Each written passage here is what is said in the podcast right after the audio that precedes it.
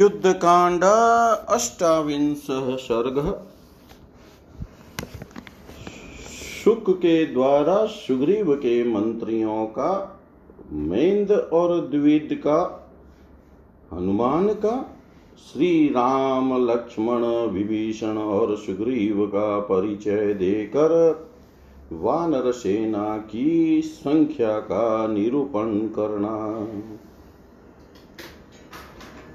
सारणस्य वचः श्रुत्वा रावणं राक्षसाधिपं बलमादिश्य ततः सर्वं शुको वाक्यमदाब्रवीत्। स्थितान् पश्यसि, यानि तान् मतानिव महाद्वीपान्, न्यगृधानिव गाङ्गेयान्, शालान् हेमवतानिव। एते दुष्प्रसहा राजन् बलिनकामरूपिण दैत्यदानवसङ्काशा युद्धे देवपराक्रमा येषां कोटिसहस्राणि नवपञ्च च सप्त च तथा शङ्कुसहस्राणि तथा वृन्दशतानि च। एते सुग्रीवसचिवा किष्किन्धानिलया सदा हर्यो देवगन्धर्वैरुत्पन्ना कामरूपिण। यौ तौ पश्यसि तिष्ठन्तौ कुमारौ देवरूपिणौ, मैन्दश्च द्विविधश्चैव ताभ्यां नास्ति समो युधि। ब्रह्मणा संज्ञातावमृतप्राशिनावुभौ आंशसेते यथा लङ्कामेतो मर्दितुमोजसा यं तु पश्यसि तिष्ठन्तं प्रवीणमिव कुञ्जरं यो बलात् क्षोभयेत् क्रुधः समुद्रमपि वानरः। एषोऽभिगन्ता लङ्कायां स्तव च प्रभो, एनं पश्य पुरा दृष्टं वानरं पुनरागतम्। ज्येष्ठकेशरेण पुत्रो वातात्मज इति श्रुतः। हनुमानिति विख्यातो, लङ्घितो येन सागर। कामरूपो हरिश्रेष्ठो बलरूपसमन्वित अनिवार्य गतिश्चेव यथा सततग प्रभु। उद्यन्तं भास्करं दृष्ट्वा बालकील बुभुक्षित त्रियोजनसहस्रं तु अध्वानमवतैर्यहि। आदित्यमाहरिष्यामि न मेक्षुत प्रतियास्यतीति निश्चित मनसा पुप्लुवै बलदर्पित। अनादृश्यतमं देवमपि देवर्षिराक्षसैयनाशाध्येव पतितो भास्करोदयने गिरो पतितस्य कपेरस्य हनुरेखा शिलातले किञ्चिदः भिन्ना दृढः। हनु हनुमाने शतेन वै। सत्यमागमयोगेन ममेश विदितो हरिनाशशक्यं बलं रूपं प्रभावो वानुभाषितुम् एष आसंसते लङ्कामेको मतितु मोजसा। येन जाज वल्यते यशो वै धूमकेतुस्त्ववाद्य वै लङ्कायां निहितिश्चापि कथं विस्मरसे कपिम् यश्चैषोऽन्तरः शूरश्यामपद्मनिभेक्षण इक्ष्वाकुणामतिरथो लोके विश्रुतपौरुष। यस्मिन्न चलते धर्मो यो धर्मं नातिवर्तते, यो ब्राह्ममस्त्रं वेदाच् वेदवेदविदां वर यो विन्द्यादगगनं बाणे मेदिनीं वापि धारयेत्, यस्य मृत्योरिव क्रोधशक्रस्येव पराक्रम। यस्य भार्यां जनस्थानात् सीता चापि हृता त्वया, स एष रामस्त्वां राजन् योद्धुं संविवर्तते यस्यैष दक्षिणे पार्श्वे शुद्धजाम्बूनदप्रभ विशालवक्षास्ताम्राक्षो नीलकुञ्चितमूर्धज एषो हि लक्ष्मणो नाम भ्रातुप्रियहिते रतः, नये युद्धे च कुशल सर्वशस्त्रभृताम्बर। अमर्षिर्जयो जेतः विक्रान्तश्च जयी बली रामश्च दक्षिणो बाहु नित्यं प्राणो बहिश्चर। न एष राघवस्यार्थे जीवितं परिरक्षति, येषैवांसंसते युद्धे निहन्तुं सर्वराक्षसान्। यस्तु सव्यमसौ पक्षं रामस्याश्रित्य तिष्ठति, रक्षो गणपरिक्षिप्तो राजा हि एष विभीषण। श्रीमता राजराजेन लङ्कायां विषेचितः त्वामशो प्रतिशरन्धो युद्धायैषोऽभिवर्तते यं तु पश्यसि तिष्ठन्तं मध्ये गिरिमिवाचलं सर्वशाखा मृगेन्द्राणां भर्तारममितौजसम् तेजसा, यशसा, बुद्धया, बलेनाभिजनेन च यः कपीनति बभ्राज हिमवानीव पर्वत किष्किन्दां यः समध्यास्ते गुह्यं सगहनद्रुमां दुर्गां, पर्वतदुर्गमयां प्रधानै सह युत्थपै यस्यैषा काञ्चनीमाला शोभते शतपुष्करा कान्ता देवमनुष्याणां यस्यां लक्ष्मीः प्रतिष्ठिता। एतां मालां च तारां च कपिराज्यं च शाश्वतं सुग्रीवो वालिनं हत्वा रामेण प्रतिपादित। शतं शतसहस्राणां कोटिमाहुमनीषिण शतं कोटिसहस्राणां शङ्कुरित्यभिधीयते शतं शङ्कुसहस्राणां महाशङ्कुरिति स्मृतः, महाशङ्कुसहस्राणां शतं वृन्दमिहोच्यते शतं वृन्दसहस्राणां महावृन्दमिति स्मृतं, महावृन्दसहस्राणां शतं पद्ममिहोच्यते। शतं पद्मसहस्राणां महापद्ममिति स्मृतं महापद्मसहस्राणां शतं खर्वमिहोच्यते। शतं खर्वसहस्राणां महाखर्वमिति स्मृतं महाखर्वसहस्राणां समुद्रमभिधीयते।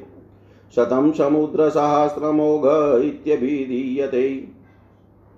शतमोघसहस्राणां महोघा इति विश्रुतः एवं कोटिसहस्रेण शङ्कूनां च शतेन च महाशङ्कुसहस्रेण तथा वृन्दशतेन च महावृन्दसहस्रेण तथा पद्मशतेन च महापद्मसहस्रेण तथा कर्वशतेन च समुद्रेण च तेनैव महोघेन तथैव च एष कोटिमहोघेन समुद्रसदृशेन च विभीषणेन वीरेण सचिवैः परिवारितः, सुग्रीवो वानरेन्द्रस्त्वां युधार्थमनुवर्तते महाबलवृतो नित्यं महाबलपराक्रम इमां महाराज समीक्षय वाहिनीमुपस्थितां प्रज्वलितग्रहोपमाम्।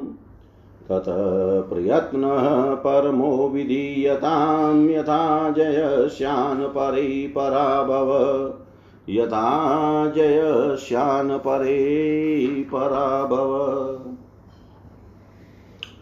उस सारी वानर सेना का परिचय देकर जब सारण चुप हो गया, तब उसका कथन सुनकर सुख ने राक्षस राज रावण से कहा राजन, जिन्हें आप मतवाले महागजराजों के समान, जिन्हें आप मतवाले महागजराजों के समान वहाँ खड़ा देख रहे हैं, जो गंगा तट के वट वृक्षों और हिमालय के साल वृक्षों के समान जान पड़ते हैं, इनका वेग दूसह है।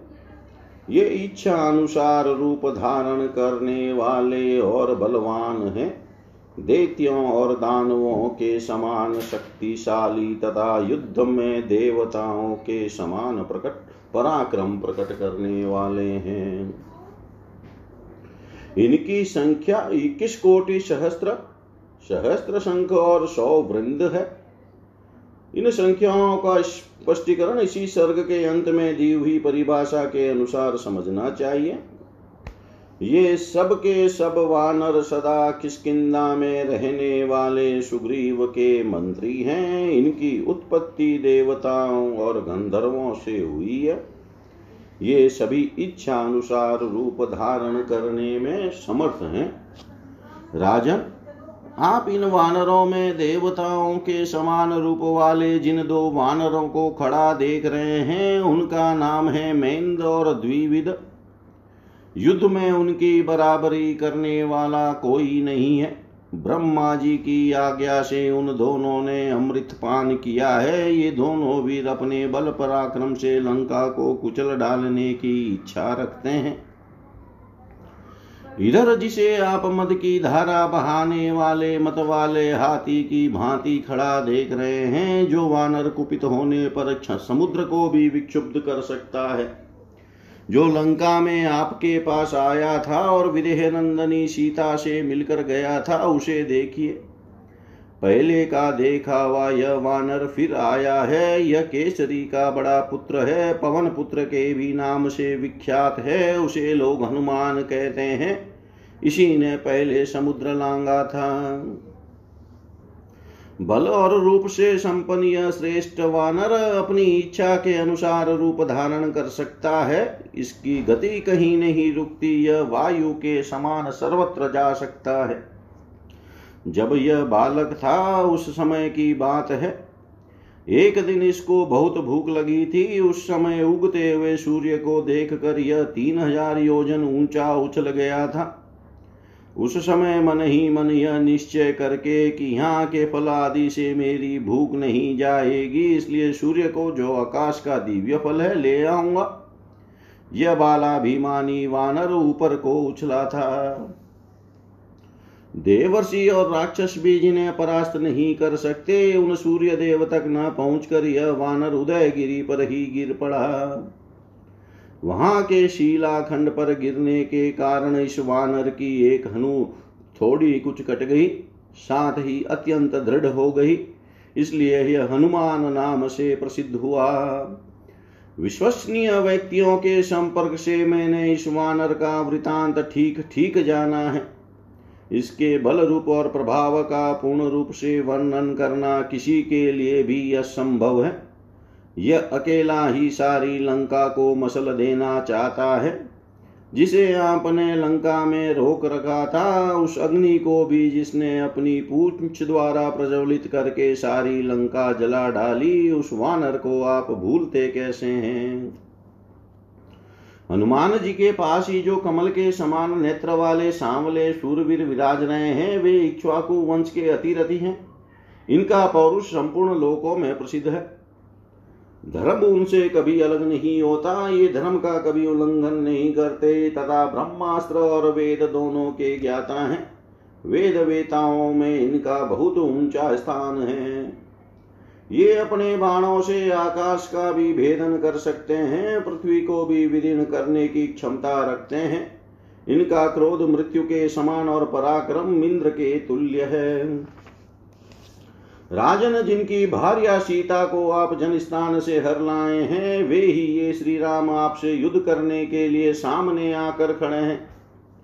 उनके दाहिने भाग में जो ये शुद्ध स्वर्ण के समान कांतिमान विशाल वक्ष स्थल से सुशोभित कुछ कुछ लाल नेत्र वाले तथा मस्तक पर काले काले घुंघराले केस धारण करने वाले हैं, इनका नाम इनका नाम लक्ष्मण है। ये अपने भाई के प्रिय और हित में लगे रहने वाले हैं। राजनीति और युद्ध में कुशल है तथा संपूर्ण शस्त्रधारियों में श्रेष्ठ है। ये अमरशील दुर्जय, विजयी, पराक्रमी शत्रु को पराजित करने वाले तथा बलवान है। लक्ष्मण सदा ही श्री राम के दाहिने हाथ और बाहर विचरने वाले प्राण हैं। इन्हें श्री रघुनाथ जी के लिए अपने प्राणों की रक्षा का भी ध्यान नहीं रहता। ये अकेले ही युद्ध में संपूर्ण राक्षसों का संहार कर देने की इच्छा रखते हैं। श्री रामचंद्र जी की माई और जो राक्षसों से गिरे हुए खड़े हैं, ये राजा विभीषण है। राजा धीराज श्री राम ने इन्हें लंका के राज्य पर अभिषिक्त कर दिया है। अब ये आप पर कुपित होकर युद्ध के लिए सामने आ गए हैं। जिन्हें आप सब वानरों के बीच में पर्वत के समान विचल भाव से खड़ा देखते हैं, वे समस्त वानरों के स्वामी अमित तेजस्वी सुग्रीव है। जैसे हिमालय सब पर्वतों में श्रेष्ठ है, उसी प्रकार वे तेज यश, बुद्धि, बल और कुल की दृष्टि से समस्त वानरों में सर्वोपरि विराजमान है। ये गहन वृक्षों से युक्त किष्किंदा नामक दुर्गम गुफा में निवास करते हैं पर्वतों के कारण उसमें प्रवेश करना अत्यंत कठिन है। इनके साथ वहाँ प्रधान प्रधान युद्धपति भी रहते हैं। इनके गले में जो सौ कमलों की स्वर्णमयी माला सुशोभित है, उसमें सर्वदा लक्ष्मी देवी का निवास है, उसे देवता और मनुष्य सभी पाना चाहते हैं।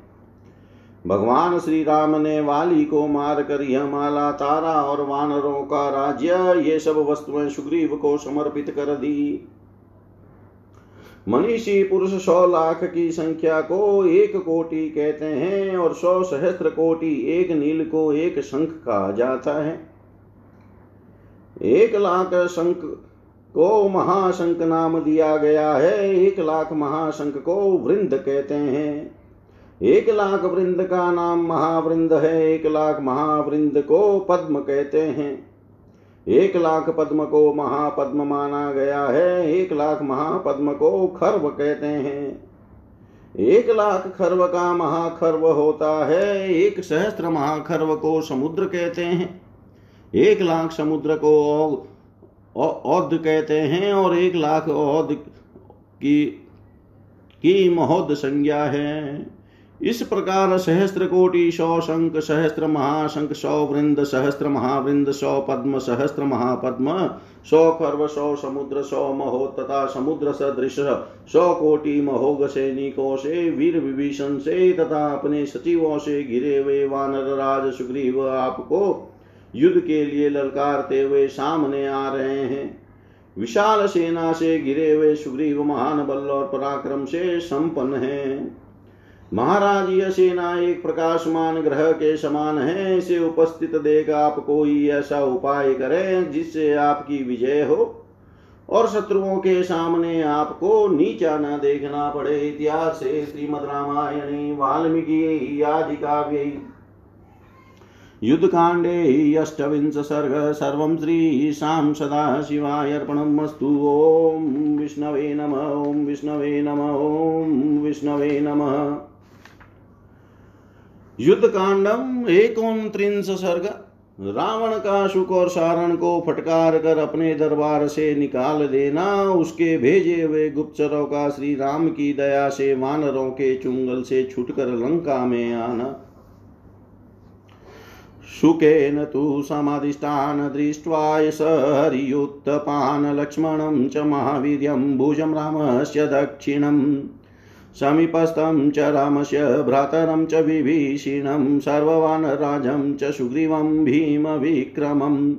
अङ्गदं चापि बलिनं, वज्रहस्तात्मजात्मजं, हनुमन्तं च विक्रान्तं, जाम्बवन्तं च दुर्जयं सुषेणकुमुदं नीलं नलं च प्लवगसभम् गजं गाक्षं शरभं मेन्दं च द्विविधं तथा किञ्चिदाविघ्नहृदयो जातक्रोधश्च रावण भचर्यमायामास तौ वीरो कथान्ते सुखसारणो। अधोमुखौ तौ प्रणतावब्रवीचुकसारणो रोषगदगदया।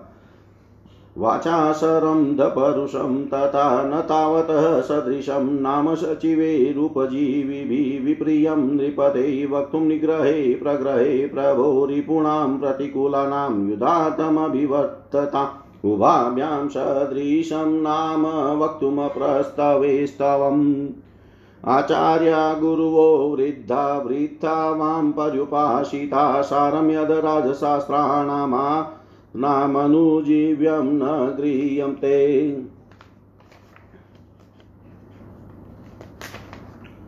गृहीतो वा न विज्ञातो भारो अज्ञानस्य वायते ईदृशै सचिवै युक्तो मुखै दृष्टया धराम्यहम् किं नु मृत्यो भयं नास्ति माँ वक्तुं परुषं वच यस्य मे शासतो जीव्या प्रियचति शुभाशुभम्। अप्येव दहनं स्पृष्ट्वा वने तिष्ठन्ति पादपा राजदण्डपरामृष्टास्तिष्ठन्ते नापराधिन। अन्यामहं त्विमौ पापौ शत्रुपक्षप्रशंसिनो यदि पूर्वोपकारे मे क्रोधो न मृदुतां व्रजेत् अपध्वंसत नश्यध्वंसन्निकसादितो मम न हि वामन्तुमिच्छामि स्मराम्युपकृतानि वाम्। हतावेव कृतघ्नो द्वौ मयि स्नेहपरां मुखो। एवमुक्तौ तु स्वव्रीडौ दृष्ट्वा शुकसारणो रावणं जयशब्देन प्रतिनन्द्याभिनिश्रितो अब्रवीच दशग्रीव समीपस्थं महोदरम् उपस्थाप्य मे शीघ्रं चारणीति निशाचर महोदरस्तथोक्तु तथोक्तु शीघ्रमाज्ञापय चरान् ततश्चारा सत्वरिता प्राप्ता पार्थिवशासनात् उपस्थिता प्राञ्जलयो वर्धयित्वा जयाशिष। तान् ब्रवीत ततो वाक्यं रावणो राक्षसाधिपचारान् प्रत्यायिकान् शूरान् धीरान् विगतसाध्वसान् इतो गच्छत्रामस्य व्यवसायं परीक्षितुं मन्त्रेष्वभ्यन्तरायस्य प्रीत्या तेन समागता। कथं स्वपिति जागृतिं किमद्य च करिष्यति विज्ञाय निपुणं सर्वमागन्तवयमशेषत। चारेण विदितशत्रुः पण्डितैव सुधाधिपै युद्धे स्वल्पेन यत्नेन समसाध्य निरस्यते। चारास्तु ते तत्तेत्युक्त्वा पृष्टा राक्षसेश्वरं साधुलमग्रतः कृत्वा ततश्चक्रुप्रदक्षिणम्। ततस्तं तु महात्मानं चारा राक्षससत्तमं कृत्वा प्रदक्षिणं जग्मु यत्र राम सलक्ष्मण तेषु वेलस्य शैलस्य समीपे रामलक्ष्मणौ प्रच्छन्नाददृशुर्गत्वा स सुग्रीवविभीषणौ प्रेक्ष्यमाणाश्च मुं तां च बभ्रुव भूभयविह्वला ते तु धर्मात्मना दृष्टा राक्षसेन्द्रेण राक्षसा। विभीषणेन तत्रस्था निगृहीता यदृच्छया साधुलो ग्राहितस्त्वेकपापोऽयमिति राक्षस। मोचितसोऽपि रामेण वध्यमान प्लवङ्गमे आनृशंस्येन रामेण मोचिता राक्षसा परे। वानरैरदितास्ते तु विक्रान्ते लघुविक्रमै पूर्णलङ्कामनुप्राप्ता श्वसन्तो नष्टचेतस। ततो दशग्रीवमुपस्थितास्ते चारा, बहि नित्यचरा, निशाचरा। गिरेषु वेलस्य समीपवासिनं न्यवेदयन् रामबलं महाबलाम्। न्यवेदयन् रामबलं महाबला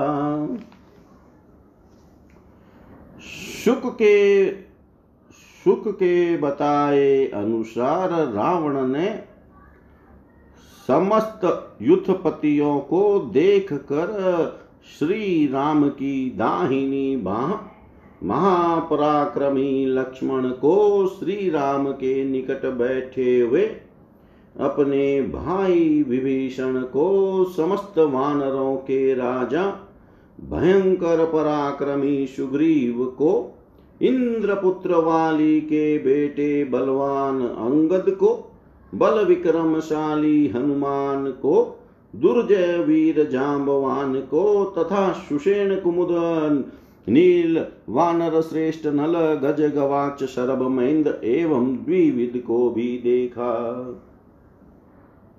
उन सबको देख कर रावण का हृदय कुछ उद्विग्न हो उठा। उसे क्रोध आ गया और उसने बात समाप्त होने पर वीर शुक और सारण को फटकारा। बेचारे सुख और सारण विनित भाव से नीचे मुँह किए खड़े रहे और रावण ने रोष गद, गदवाणी में क्रोध पूर्वक यह कठोर बात कही। राजा निग्रह और अनुग्रह करने में भी समर्थ होता है। उसके सहारे जीविका चलाने वाले मंत्रियों को ऐसी कोई बात नहीं कहनी चाहिए जो उसे अप्रिय लगे। जो शत्रु अपने विरोधी हैं और युद्ध के लिए सामने आए हैं, उनको, उनकी बिना किसी प्रसंग के ही स्तुति करना क्यों? क्या तुम दोनों के लिए उचित था? तुम लोगों ने आचार्य गुरु और वृद्धों की व्यर्थ ही सेवा की है, क्योंकि राजनीति का जो संग्रहणीय सार है, उसे तुम नहीं ग्रहण कर सके। यदि तुमने उसे ग्रहण भी किया हो तो भी इस समय तुम्हें उसका ज्ञान नहीं रह गया है। तुमने उसे भुला दिया है। तुम लोग केवल अज्ञान का बोझ ढो रहे हो। ऐसे मूर्ख मंत्रियों के संपर्क में रहते हुए भी जो मैं अपने राज्य को सुरक्षित रख सका हूँ, यह सौभाग्य की ही बात है। मैं इस राज्य का शासक हूँ। मेरी जीवा ही तुम्हें शुभ या शुभ की प्राप्ति करा सकती है। मैं वाणी मात्र से तुम पर निग्रह और अनुग्रह कर सकता हूँ। फिर भी तुम दोनों ने मेरे सामने कठोर बात कहने का साहस किया। क्या तुम्हें मृत्यु का भय नहीं है? वन में दावानल का स्पर्श करके भी वहाँ के वृक्ष खड़े रह जाएँ, यह संभव है। परंतु राजदंड के अधिकारी अपराधी नहीं टिक सकते, वे सर्वथा नष्ट हो जाते हैं। यदि इनके पहले के उपकारों को याद करके मेरा क्रोध नरम न पड़ जाता तो शत्रु पक्ष की प्रशंसा करने वाले इन दोनों पापियों को मैं अभी मार डालता। अब तुम दोनों मेरी सभा से प्रवेश के अधिकार से वंचित हो। मेरे पास से चले जाओ। फिर कभी मुझे अपना मुँह न दिखाना। मैं तुम दोनों का वध करना नहीं चाहता क्योंकि तुम दोनों के किए हुए उपकारों को सदा स्मरण रखता हूँ। तुम दोनों मेरे स्नेह से विमुख और कृतज्ञ हो अतः मेरे हुए के, मरे हुए के ही समान हो। उसके ऐसा कहने पर सुख और सारण बहुत लज्जित हुए और जय जयकार के द्वारा रावण का अभिनंदन करके वहाँ से निकल पड़े। इसके पश्चात दशमुख रावण ने अपने पास बैठे हुए महोदर से कहा, मेरे सामने शीघ्र ही गुप्तचरों को उपस्थित होने की आज्ञा दो। यह आदेश पाकर निशाचर महोदर ने शीघ्र ही गुप्तचरों को हाजिर होने की आज्ञा दी। राजा की आज्ञा पाकर गुप्तचर उसी समय विजय सूचक आशीर्वाद दे हाथ जोड़े सेवा में उपस्थित हुए। वे सभी गुप्तचर विश्वास पात्र सुरवीर धीर एवं निर्भय थे। राक्षस राज रावण ने उनसे यह बात कही। तुम लोग अभी वानर सेना में राम का क्या निश्चय है? यह जानने के लिए तथा गुप्त मंत्रणा में भाग लेने वाले जो उनके अंतरंग मंत्री हैं और जो लोग प्रेम पूर्वक उनसे मिले हैं, उनके मित्र हो गए हैं, उन सब के भी निश्चित विचार क्या है, इसकी जाँच करने के लिए यहाँ से जाओ। वे कैसे सोते हैं, किस तरह जागते हैं और आज क्या करेंगे? इन सब बातों का पूर्ण रूप से अच्छी तरह पता लगा कर लौटाओ। गुप्तचर के द्वारा यदि शत्रु की गतिविधि का पता चल जाए तो बुद्धिमान राजा थोड़े से ही प्रयत्न के द्वारा युद्ध में उसे धर दबाते और मार भगाते हैं। तब बहुत अच्छा कहकर हर्ष में भरे हुए गुप्तचरों ने शार्दुल को आगे करके राक्षस राज रावण की परिक्रमा की। इस प्रकार वे गुप्तचर राक्षस शिरोमणि महाकाय रावण की परिक्रमा करके उस स्थान पर गए जहाँ लक्ष्मण सहित श्री राम विराजमान थे। सुवेल पर्वत के निकट जाकर उन गुप्तचरों ने छिपे रहकर श्री राम लक्ष्मण, सुग्रीव और विभीषण को देखा। वानरों की उस सेना को देख कर वे भय से व्याकुल हो उठे। इतने में ही धर्मात्मा राक्षस राज विभीषण ने उन सब राक्षसों को देख लिया।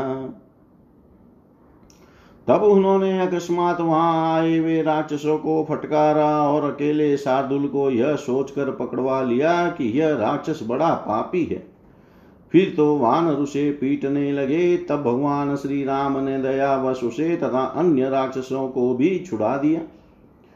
बल विक्रम संपन्न शीघ्र पराक्रमी वानरों से पीड़ित हो उन राक्षसों के होश उड़ गए और वे हाँफते हाँफते फिर लंका में जा पहुँचे। तदनंतर रावण की सेवा में उपस्थित हो चर के वेश में सदा बाहर विचरने वाले उन महाबली निशाचरों ने यह सूचना दी कि श्री रामचंद्र जी की सेना सुवेल पर्वत के निकट डेरा डाले पड़ी है। इतिहासे श्रीमद्रामायणे वाल्मीकियै आदिकाव्ये युद्धकाण्डे एकोनत्रिंश सर्ग, सर्वं श्रीशां सदाशिवाय अर्पणमस्तु। ॐ विष्णवे नमः ॐ विष्णवे नमः ॐ विष्णवे नमः। युद्धकाण्डं त्रिंस सर्ग, रावण के भेजे हुए गुप्तचरों एवं शार्दुल का उससे वानर सेना का समाचार बताना और मुख्य मुख्य वीरों का परिचय देना। ततस्तमक्षोभ्य बलं लङ्काधिपतयै चरा सुवेले राघवं शैलै निविष्टं प्रत्यवेदयन्। चाराणां रावण श्रुत्वा प्राप्तं रामं महाबलं जातोद्वेगोऽभवत् किञ्चिच्छार्दूलं वाक्यम् अब्रवीत्। अयथावच ते वर्णो दीनश्चाशी निशाचरनाशी कच्चिन्मित्राणां क्रुधानां वशमागत। इति तेनानुशिष्टस्तु वाचं मन्दमुदिरयन् तदा राक्षसशार्दूलं शार्दूलो भयविक्लव। न ते चारितुं शक्या राजनवानरपुङ्गवाः विक्रान्ता बलवन्तश्च राघवेण च रक्षिता। नापि संवशितुं शक्या सम्प्रशनोऽत्र न लभ्यते, सर्वतो रक्ष्यते पन्था वानरे पर्वतोपमे। प्रविष्टमात्रे ज्ञातोऽहं बलै तस्मिन् विचारिते बलाद् गृहीतो रक्षो विबहुधास्मि विचारित। जानुभिमुष्टिभिदन्ते स्थलैश्चाभिहतो वृषं परिणीतोऽस्मि हरिविबलमध्येयमर्षणे। परिणीय च सर्वत्र नीतोऽहं रामसंसदि रुधिरस्त्राविदीनाङ्गो विहवलश्चलितेन्द्रिय हरिविवद्यमानश्च याचमान कृताञ्जलिराघवेन परित्रातो मामेति च यदृच्छया। एष शेलशिलाभिस्तु पूरयित्वा महानवं द्वारमाश्रित्य काया रामस्तिष्ठति सायुध। गरुडव्यूहमास्ताय सर्वतो हरिभिवृत्तः। माँ विसृज्य मातेजालङ्कामेवातिवर्तते पुरा प्राकारमायातिक्षिप्रमेकतरं कुरुषितां वापि प्रयचाशु। युद्धं वापि प्रदीयताम्।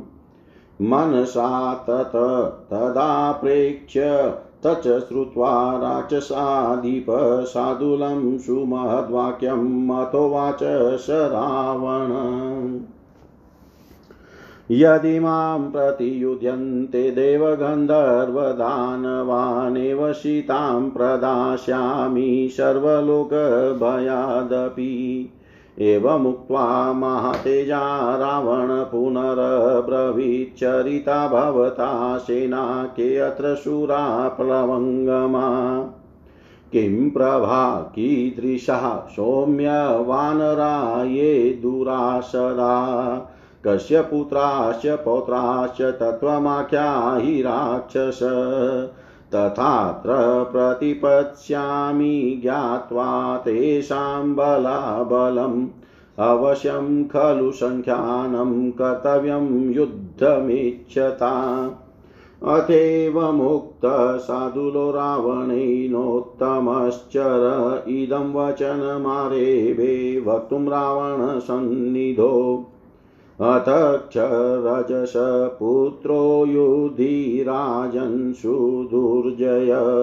गदगदस्यात् पुत्रोऽत्र जाम्बवानिति विश्रुत गदगदस्यात् पुत्रोऽन्यो गुरुपुत्रशतक्रतौ कदनं यस्य पुत्रेण कृतमेकेन रक्षसाम्।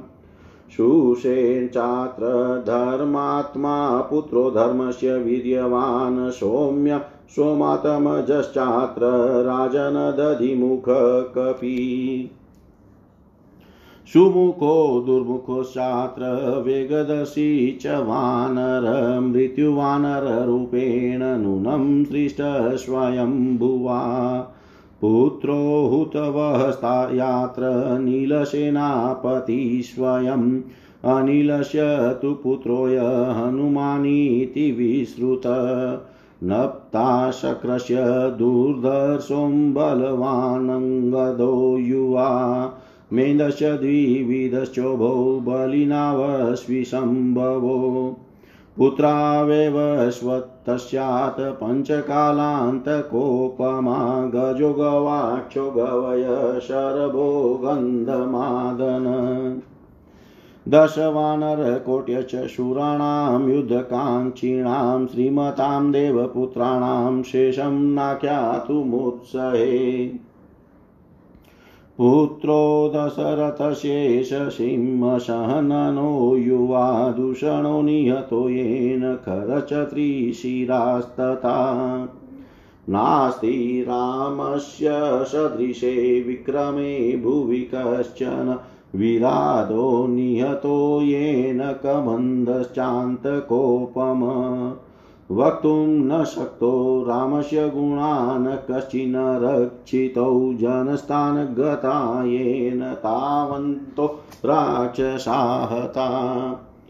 लक्ष्मणश्चात्र धर्मात्मा मातङ्गानामिवर्षभ यस्य बाणपथं प्राप्य न जीविदे पै वासव। श्वेतो ज्योतिमुखश्चात्र भास्करस्यात्मसम्भवो वरुणस्यात् पुत्रोऽथ हेमकूटप्लवङ्गम। विश्वकर्म सुतो वीरो नलप्लवगसत्तम विक्रान्तो वेगवानत्र वसुपुत्र स राक्षसानां वरिष्ठश्च तव भ्राता विभीषण प्रतिगृह्यं पुरीं लङ्कां राघवस्य हिते रत। इति सर्वं समाख्यातं तथा वै वानरं बलम् सुवेले अदितिष्ठितं भवान् गति। सुवेले शैले शेषकार्ये भवान् गति। गुप्तचरों ने लंकापति रावण को यह बताया कि श्री रामचंद्र जी की सेना सुवेल पर्वत के पास आकर ठहरी है और वह सर्वथा अजय है। गुप्तचरों के मुँह से यह सुनकर श्री महा, की महाबली श्री राम आ पहुँचे हैं। रावण को कुछ भय हो गया। वह शार्दुल से बोला निशाचर तुम्हारे शरीर की कांति पहले जैसी नहीं रह गई। तुम दिन दिखाई दे रहे हो। कहीं कुपित हुए शत्रुओं के वश में तो नहीं पड़ गए थे।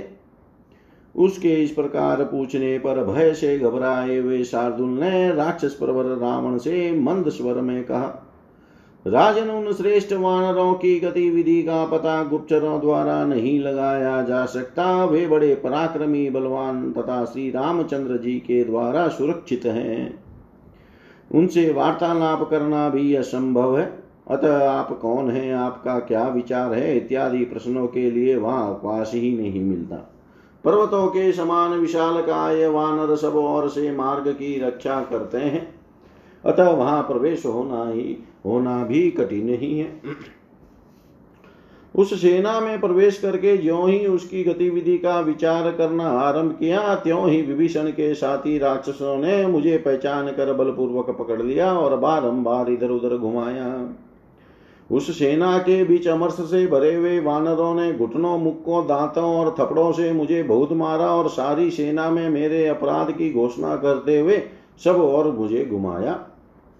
सर्वत्र घुमाकर मुझे श्री राम के दरबार में ले जाया गया। उस समय मेरे शरीर से खून निकल रहा था और अंग अंग में दीनता छा रही थी। मैं व्याकुल हो गया था, मेरी इंद्रियाँ विचलित हो रही थी। वानर पीट रहे थे और मैं हाथ जोड़कर रक्षा के लिए याचना कर रहा था। उस दशा में श्री राम ने अकस्मात मत मारो मत मारो, कहकर मेरी रक्षा की। श्री राम पर्वत्य शिला खंडों द्वारा समुद्र को पाट कर लंका के दरवाजे पर आधम के हैं और हाथ में धनुष लिए खड़े हैं। वे महातेजस्वी रघुनाथ जी गरुड़ व्यूह का आश्रय ले वानरों के बीच में विराजमान हैं और मुझे विदा करके वे लंका पर चढ़े चले आ रहे हैं। जब तक वे लंका के परकोटे तक पहुँचे, उसके पहले ही आप शीघ्रता पूर्वक दो में से एक काम अवश्य कर डालिए। या तो उन्हें सीता जी को लौटा दीजिए, या युद्ध स्थल में खड़े होकर उनका सामना कीजिए। उसकी बात सुनकर मन ही मन उस पर विचार करने के पश्चात राक्षस राज रावण ने साधुल से यह महत्वपूर्ण बात कही।